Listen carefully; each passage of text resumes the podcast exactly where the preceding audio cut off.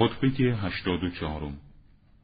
خطبه است از آن حضرت سلام الله علیه درباره امر ابن آس در شگفتم از فرزند آن زن نابکار. بر مردم شام تلقین باطل می کند که من دارای روحی شوخ و مردی لحوگرا و بازی دوستم.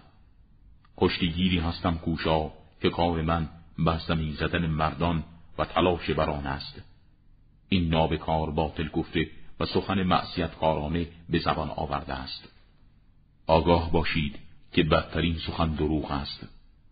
آن نابخرد سخنی می‌گوید و گفتارش دروغ است. وعده می نماید و تخلف می کند وقتی از چیزی سؤال شود از پاسخ آن بخل می و هنگامی که خود سؤال می کند اصرار و لجاجت می نماید خیانت به تعهد نموده و پیمان روابط خیشابندی را می شکند در آن هنگام که وارد کارزار می شود دستور دهنده و مدعی بزرگی است. مادامی که شمشیرها در مجرای خود به کار نیفتاده باشند.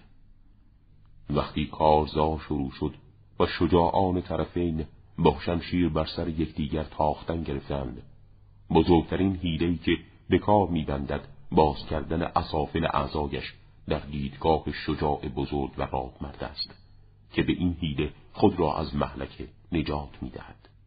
آگاه باشید.